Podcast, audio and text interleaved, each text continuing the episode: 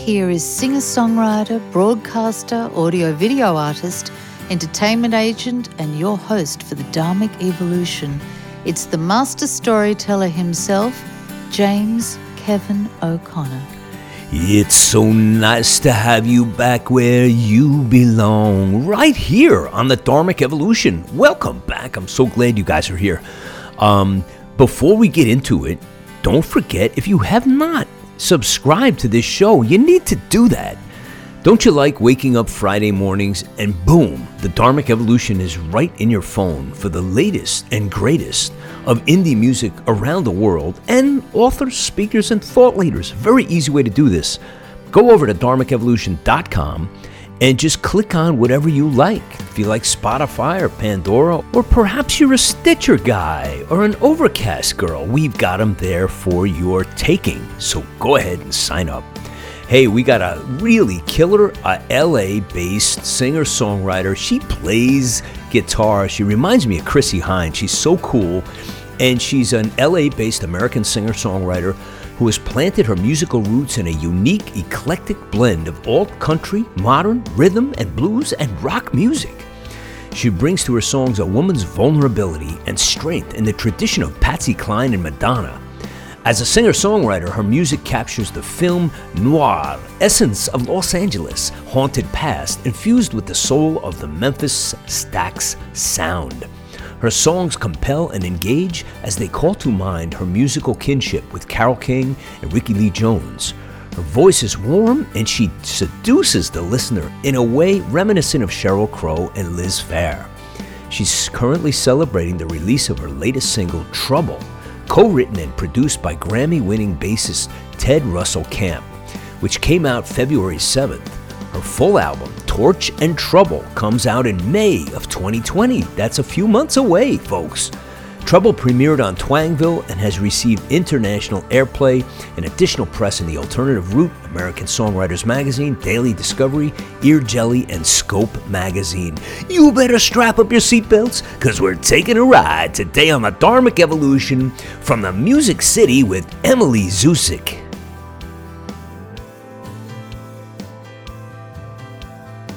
Welcome, Emily, to the Dharmic Evolution. Thank you. You're a rocker, girl. Some days more than others. I love your style of music. I mean, as soon as I heard you, I said that's in the wheelhouse of Chrissie Hynde and so many other like traditionally great rock and rollers. Um, just love the style and the sound that you have. Thank you. And love that you play electric guitar too. It's like I do from time to time. Yeah. I mean, my my go-to is acoustic, just Right. because as much as there are rockers, there are very, uh, there are very emotional ballads. yeah, Uh, but what I have found over the years is that lots of people can write songwriter folk and and or upbeat ditties and whatnot, but not everybody does it with a, a hard rocking component. So I feel like I'm lucky in that I can kind of wear the both of those hats. yeah, yeah. And you're a good baker too. I noticed on the video. Sometimes, once again, I rely heavily on the internet for recipes. Yeah. Uh, I, I when I'm lazy, I'll just buy a box of something. But Right. most of the time, I try to find something interesting to sub out. Like, oh, can we make brownies without sugar, or can we make something else without, you know, gluten and dairy, and you know, just try to try things. It's like experimentation. Yeah. It's the same way I approach like making clothes or making songs or shooting photos. I just I just love playing. So, So you're not one that when you when you cook, for instance, you don't have everything all written down. and You sit just sit there and study like the exact recipe. You I kind of study, and I'm not I'm Yeah. not a cookbook kind of person. Yeah. Um, I will look up recipes because I don't always know what the heck I'm doing. yeah But I also, if I have a base recipe, sometimes I'll sub in like, oh, well, this is kind of cool. Let's try this brownie recipe, but let's add a little cayenne and maybe we'll add a little sea salt to the top, just because I know what flavors I like with certain things. And so that gives it an element of play and experimentation, which keeps it interesting for me. right. Yeah, I'm the same way. I, I don't like to do too much things by the book. It's all feel and like you know, like making pasta sauce. It's kind of like everyone is Right. different, you know. And it's you're like, I got my canned tomatoes. Yeah. My tomato paste. I'm gonna saute some garlic. I'm gonna Yeah. throw in some fresh basil. You know, That's fun. Yeah, and I don't do all the spices until till towards the end because I gotta like you know like a, a total alchemist. I gotta be like, I gotta measure it by taste, you know, and like how much little bit of wine at the end, you know. So Yep. yeah, songwriting can be like that too, which is very cool. And let's which brings me to the new record is now Torch and Trouble. Is that correct? Yes, it's coming out in May. It's a cool title. Love it. So yeah, um, yeah, it seemed to. I I, I wrote it um, and organized it with a really deliberate quality that I don't normally do as Yeah. an exercise in practicing discipline, which is another thing I haven't done for most of my life. um, and it seemed to encapsulate both elements of how you might interpret that title. You know, obviously Right. there's a song called Trouble, but there's this idea of like torch it, burn it all down, yeah, and then there's also the element of like torch singing, which is a very emotional, emotive, usually um, less poppy sort of direction. And there's bits of both of those ideas in it. So right. I think we should uh, give everybody a little taste here. And how about we start with Alone? Let's check this out. This Oh, Alone isn't on that album, by the way. Oh. I gave you a sampler because I'm only playing uh, Trouble from the new record until it comes out, just because there's a lot of lead time. And, right. you know, or, but if you want to get a sampling of what I do, which runs the gamut of genre, Okay. then Like alone's a good place to start to give them something totally different. Then let's do Alone. Here we go with Emily.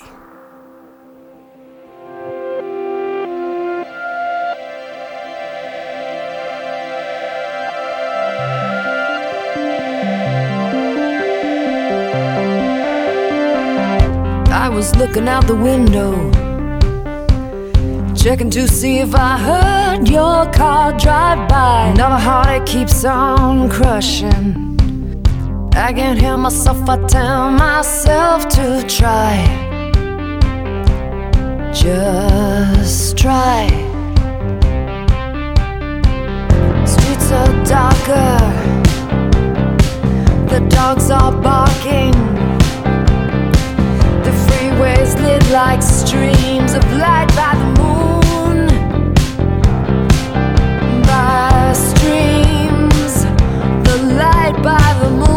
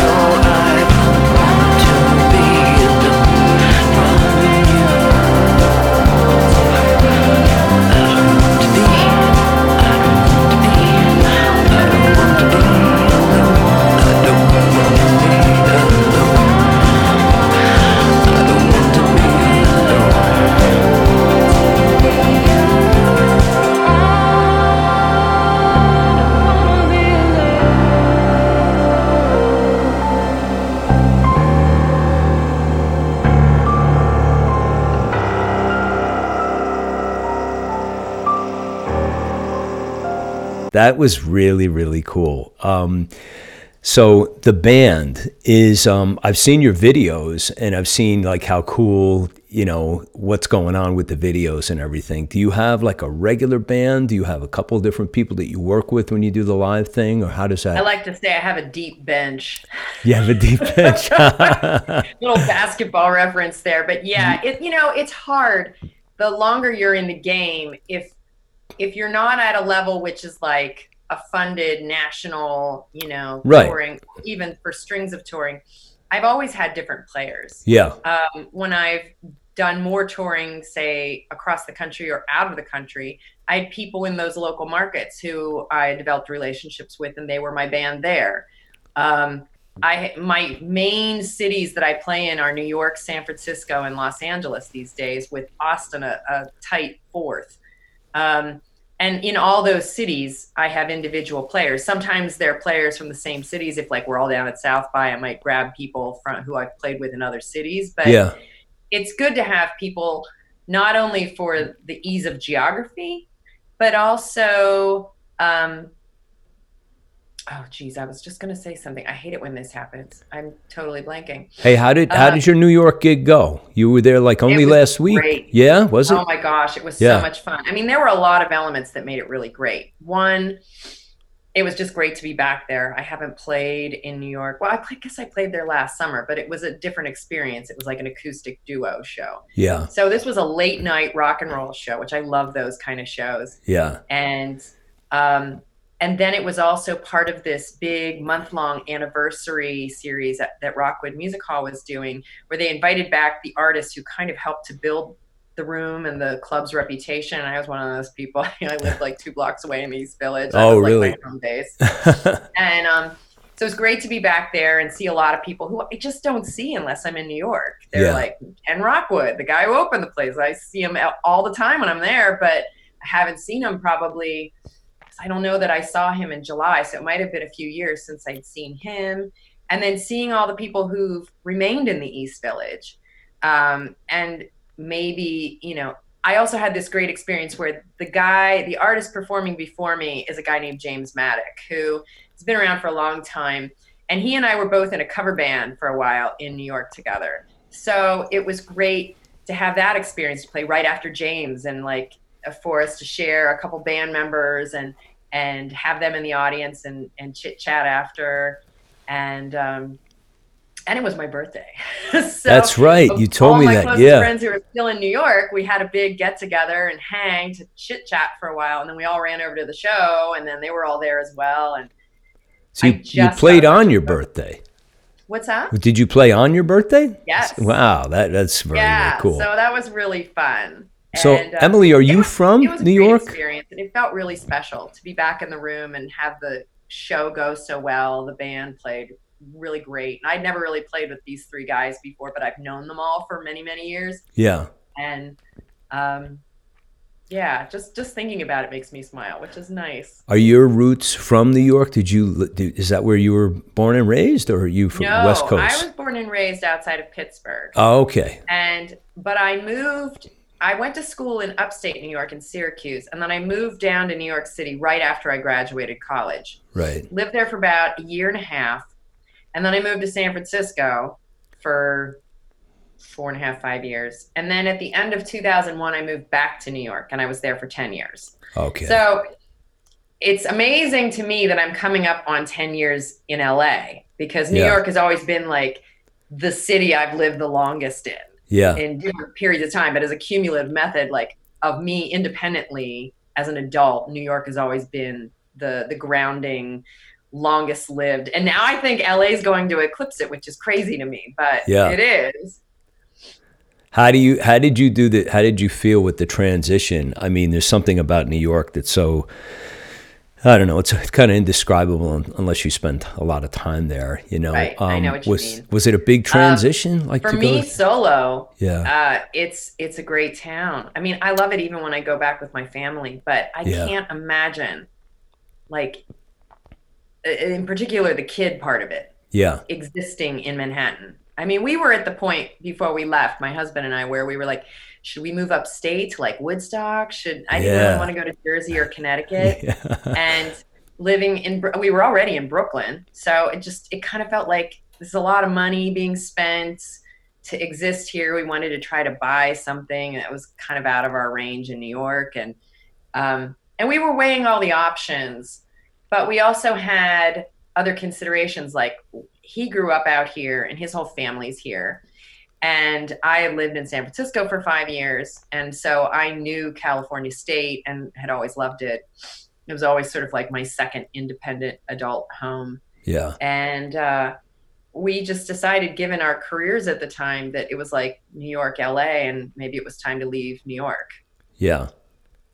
And So- and there you have And it. And all of my friends who ended up with kids, for the most part, like left as well. There's very few friends I have that are in Manhattan or Brooklyn who have kids. now. Yeah, So- it's it's tough. I think it's tough with the kids, and, and some people just stay there forever. You know, I mean, I would have a hard time with that. You Hello, mentioned, you, LA is yeah. like the story of that. yeah, There are so many people who were born here and have never left. They are here like 50, 60 odd years. Like, I don't even know how you do that because I've lived in, I don't even know how many cities.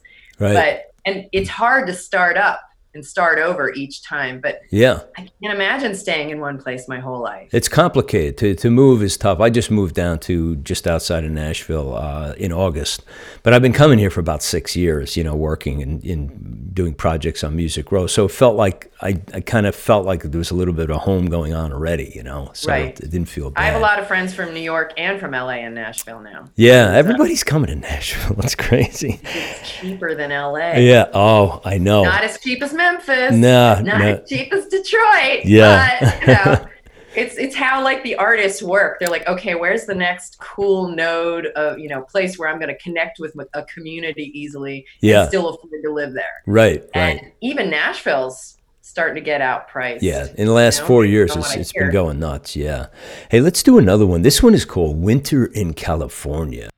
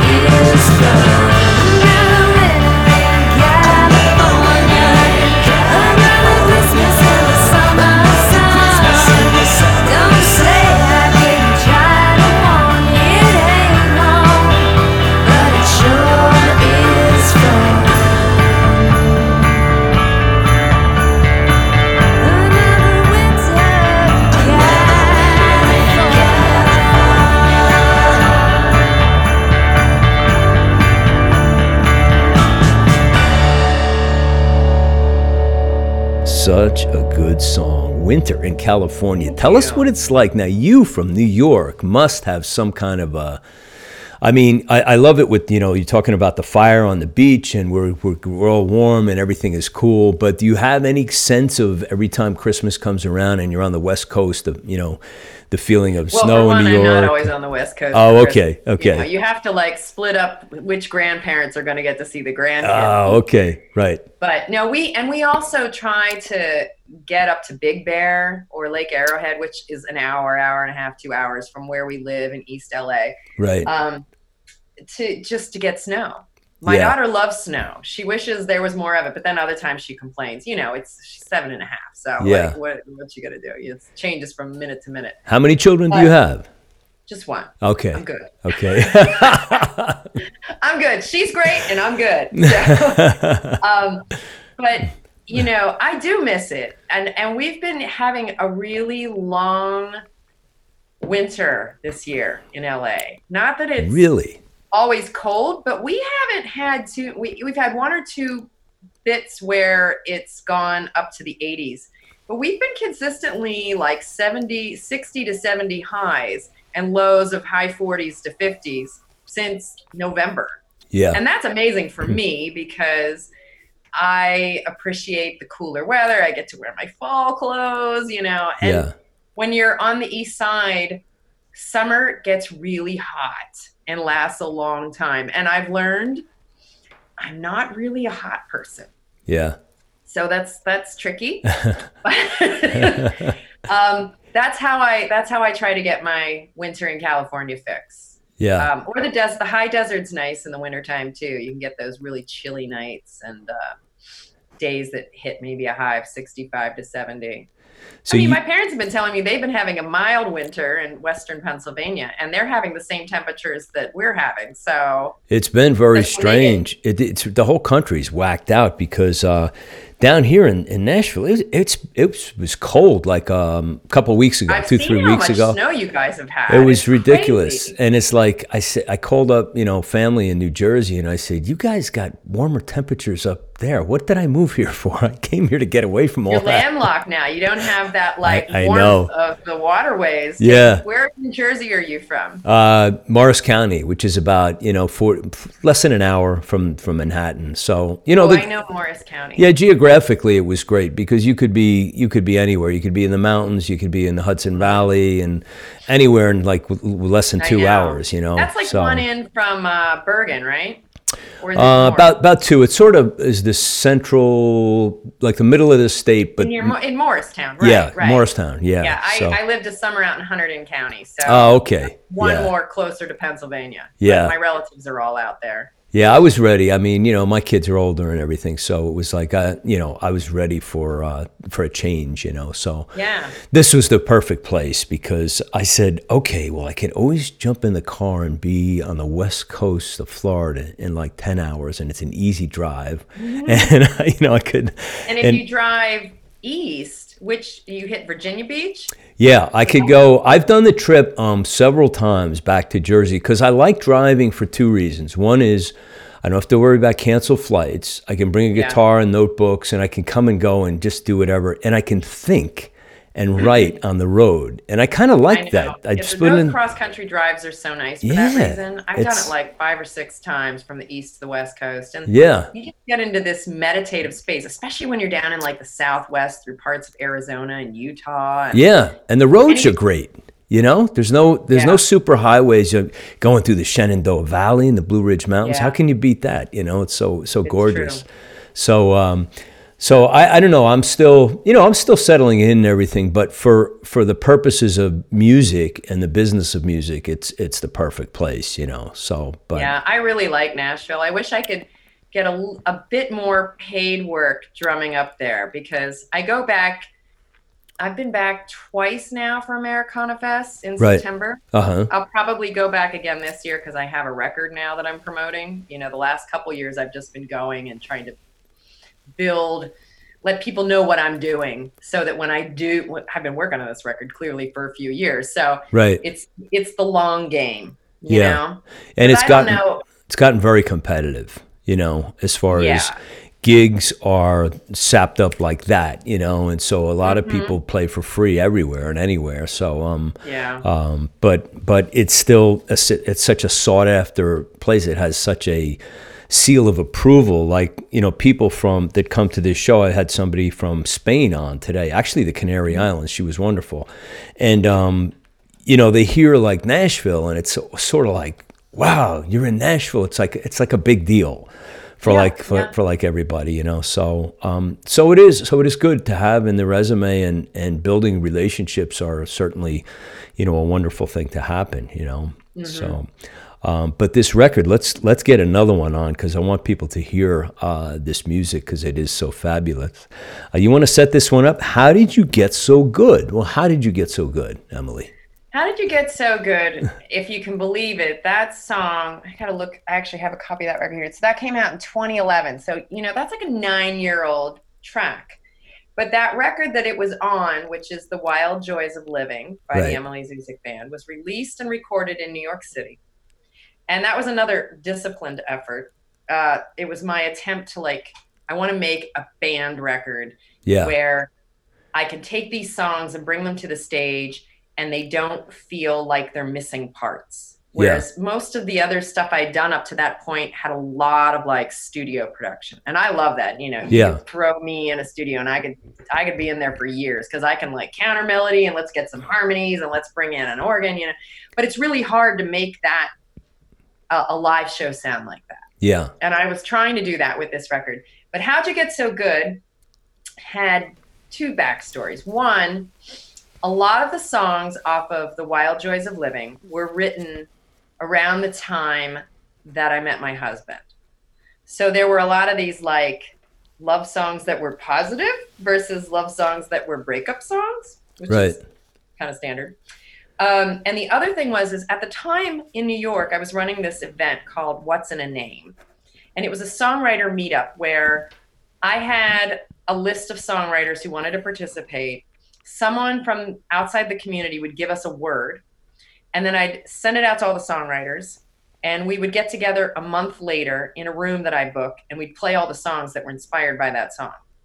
And um, the song How'd You Get So Good was inspired by the word change, which I believe was given to me by sort of a, a stalwart of the indie music scene named Pete Harris. He used to run a newsletter called Indie Sounds Now or Indie Sounds NY, I believe. And um, he gave me the word, and it was around the time Obama was running. So I think hope and change were words that were floating around in the ether. And uh, that's what came out of it. Didn't have to be the chorus. It just you had to use the word and it had to be integrated in some way. It's a change is coming round. Put away my frown, cause life ain't so bad to me lately. And you know, that sums it up right there. It's like, you know, things are changing, things feel really good. And uh, obviously it hasn't always been that way. And it's kind of nice to kind of come out of that funk and be like, yeah, things are pretty good now. That's Yeah. great. So that's the background on that one. Let's take a listen.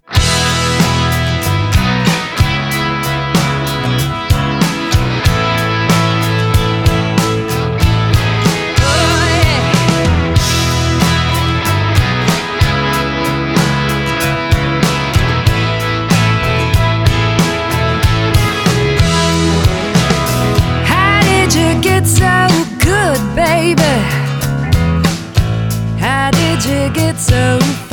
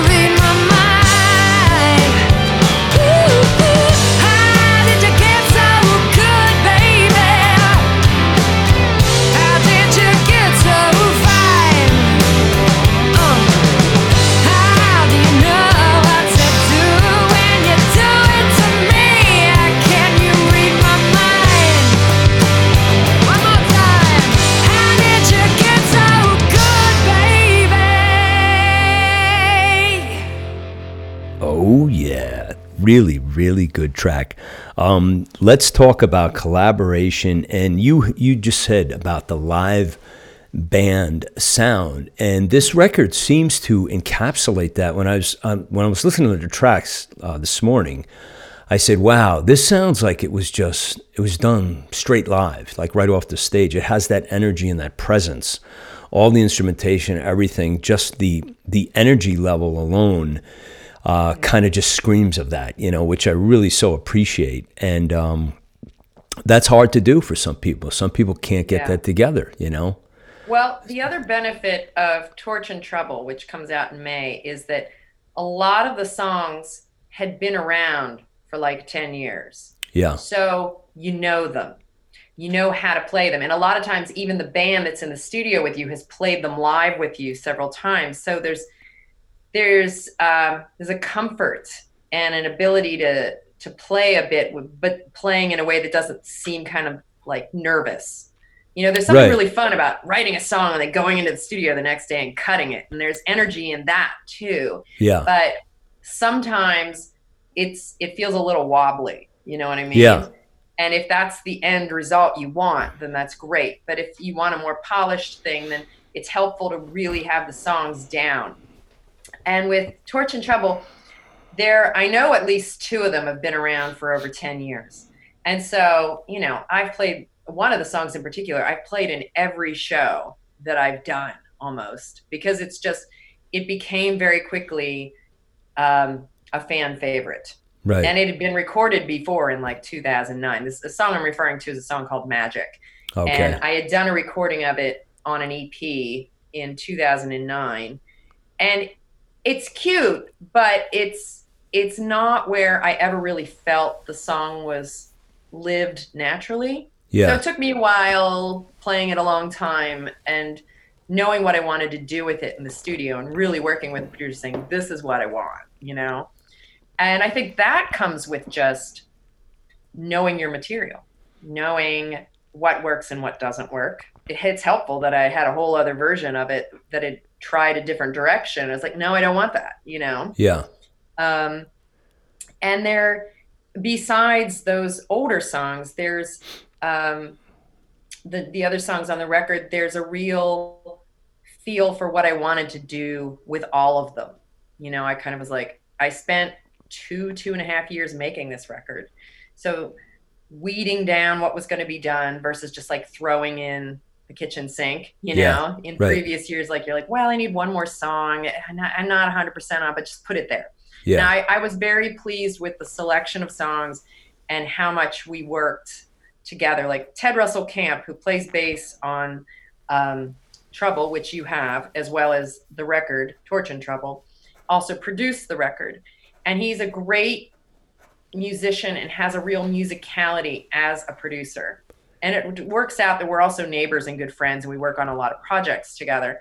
But we also have the kind of relationship and comfort with one another that we can get into it and like be like, no, I, I think what you're suggesting is not going to work, or it might work in the way you're seeing it, but that's not how I see it. Like there's an equal pushback. Yeah. And in previous producer situations, there was definitely not that confidence on my part. So I made decisions or was influenced to go different ways that maybe in the end I'd be like, yeah, that probably wasn't the right way, you know? Was Ted involved in helping you with the selection of the rest of the band? Were they, or you, you know, like Sometimes, how did that work? Yes. Okay. Like we, I'm trying to think. Um, he had made some suggestions, and some of them, and also just came to me, who would you like to play on it? Yeah. And so I had the people that I had been playing with, and we kind of worked it out. And we picked out. There were two full band sessions at this recording studio. We did the live basics on, and there were different bands other than um, Ted and I in both instances. So you get a little different feel on things, and you can kind of tell. Like I, the ones that were rockier were the one set of musicians, and the ones that were a little moodier and countryer and softer and dreamier, that was another group of musicians. Right. And you know, I'm always like, best man for the job does the job. You Yeah. know, it doesn't have to be the same band to get like super consistent feel. It was so consistent enough because these guys all play together in different bands and in their own projects. So there is that element of comfort and knowing one another. Yeah. Um, and also, there's um, there's I think there's something about the artist too that the musicians sort of gravitate to, especially if they if they know that you trust them. It's Mm-hmm. kind of um, it kind of opens the door to their encyclopedia of chops, if you will, Right. you know. But they have to be invited in and and that only can come from you and i can tell like you're high energy and you're because i know you're 17 minutes now and and i can tell you're like but you seem to have a trusting soul when it comes to all right this is the right person and you know you've opened the door to say Well, what's Let me see what you interesting got. about what you're talking about right now is that a lot of the guys I worked with are, I shouldn't say jobbers, but they're like guys who tour with bigger acts. right And when you get at that level, there's a lot of expectation to perform to what the artist wants yeah um, and not veer outside of it. Or if you're lucky, working for an artist who's like, you're really good at this. I want you to go there and do what you're good at, Yeah. not so much like rein it in, make it about me, you know, because it's all tricky. right But um, I feel the same way. If I'm bringing you onto a project, it's because I'm already familiar with what you do and I like something about it. And I Yeah. found this in the studio with one of the guitarists I work with. He was sort of like, "Well, what do you think of this?" I was like, "Look, look, man, you're what you do and the tone you go for. I'm all about it, and I want you to do your thing. Like, yeah I'm not an accountant. I could fiddle with trying to do my taxes and probably mess them up. Or I could say, you know what? You're really good at that. Why don't you do those taxes? Or in this case, why don't you play that solo the way it's most soulful to you? yeah And we'll, we'll get an awesome take out of it. Right, right. You're not going to go out there and, and start fiddling with his amp and say, put a chorus on here. And Not me. like, I know you know. some people do. no, I know, I know. The, the, the crazy mongers do that. But, you know, if, oh. if a guy who is that good at what he does, like you said, he knows his job, let him do his job Yeah, and get the hell out of the way. Let's do another one here. And this is the one, this one is called Trouble.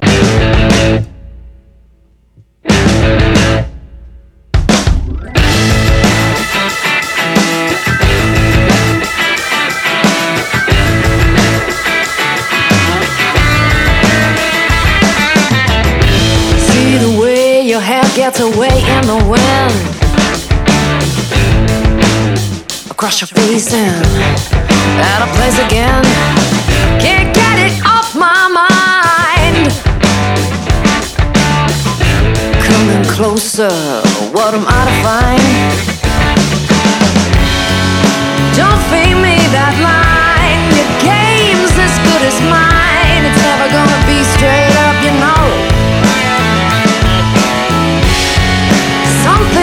Gotta give, something's gotta change.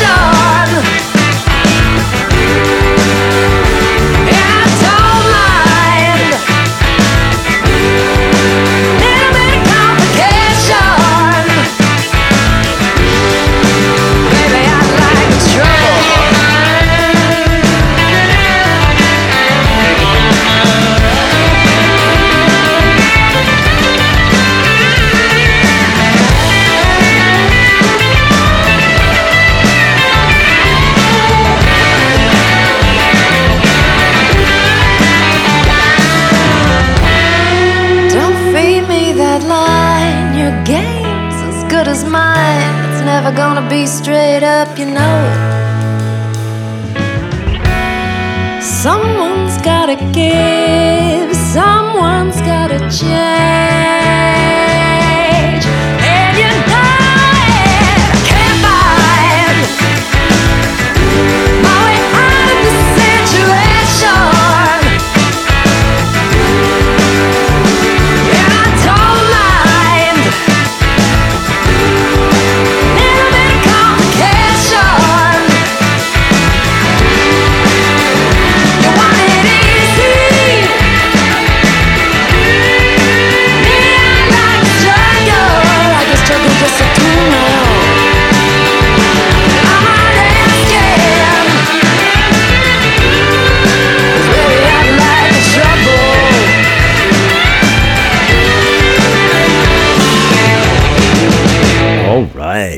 Loaded with trouble on that one. Good, good song, Emily. Thank you. that was awesome.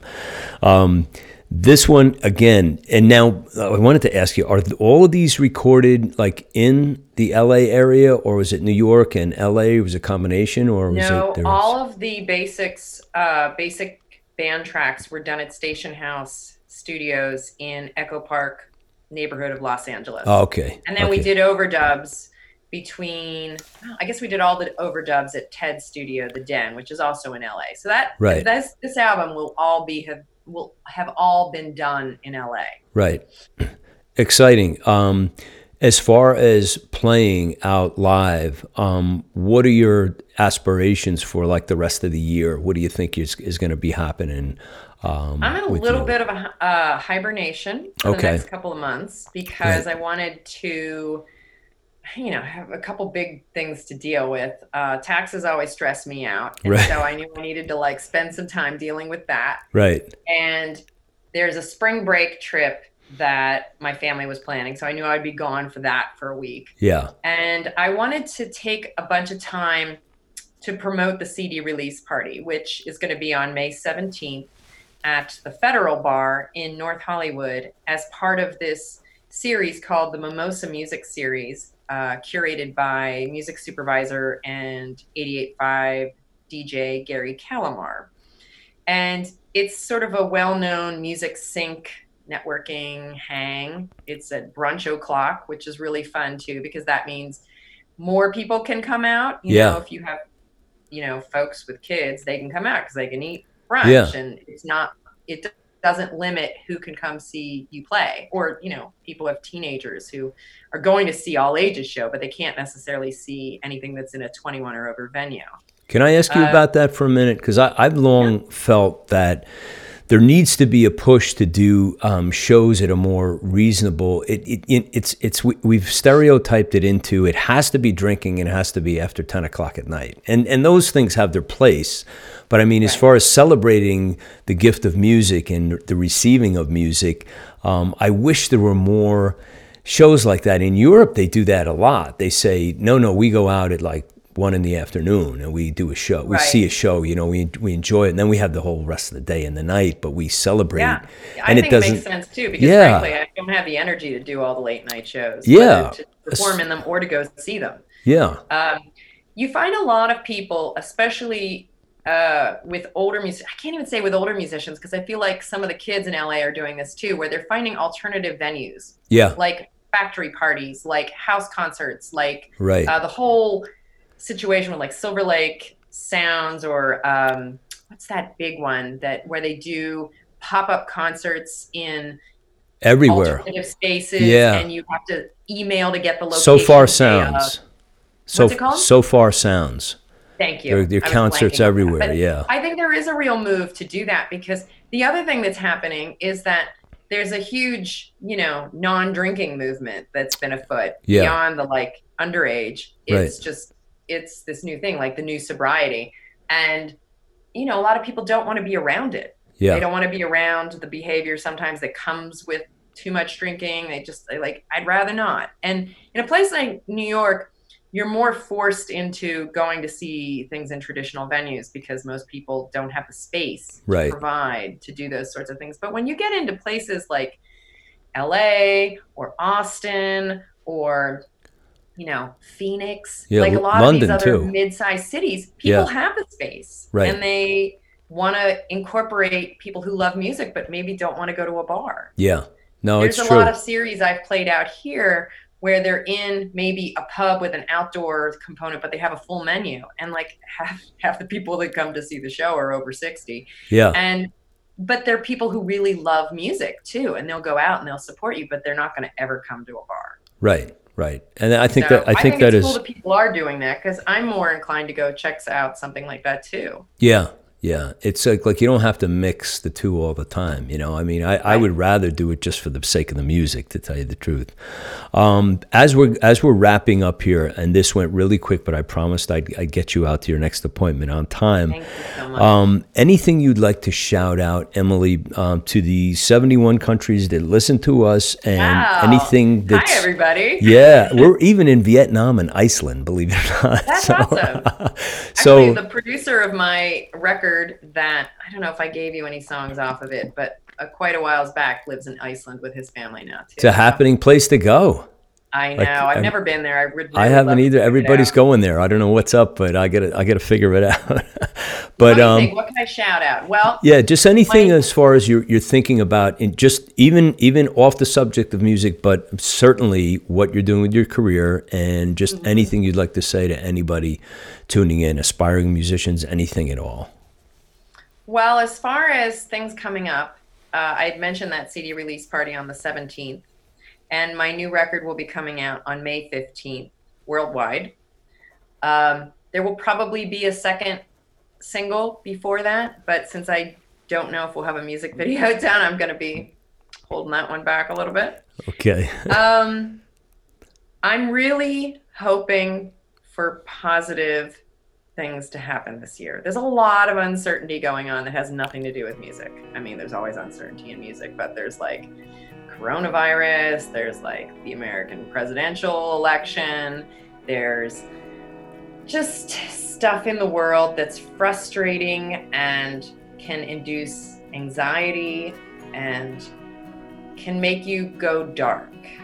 And I am trying to put forward light and love and hope. And I know that sounds sort of Pollyanna, but um, But it's from the heart. I think it's possible. And I think there's a lot of other people who feel that way too. And so hopefully we'll get a groundswell and some things will be turning around into a more positive direction in 2020. Excellent.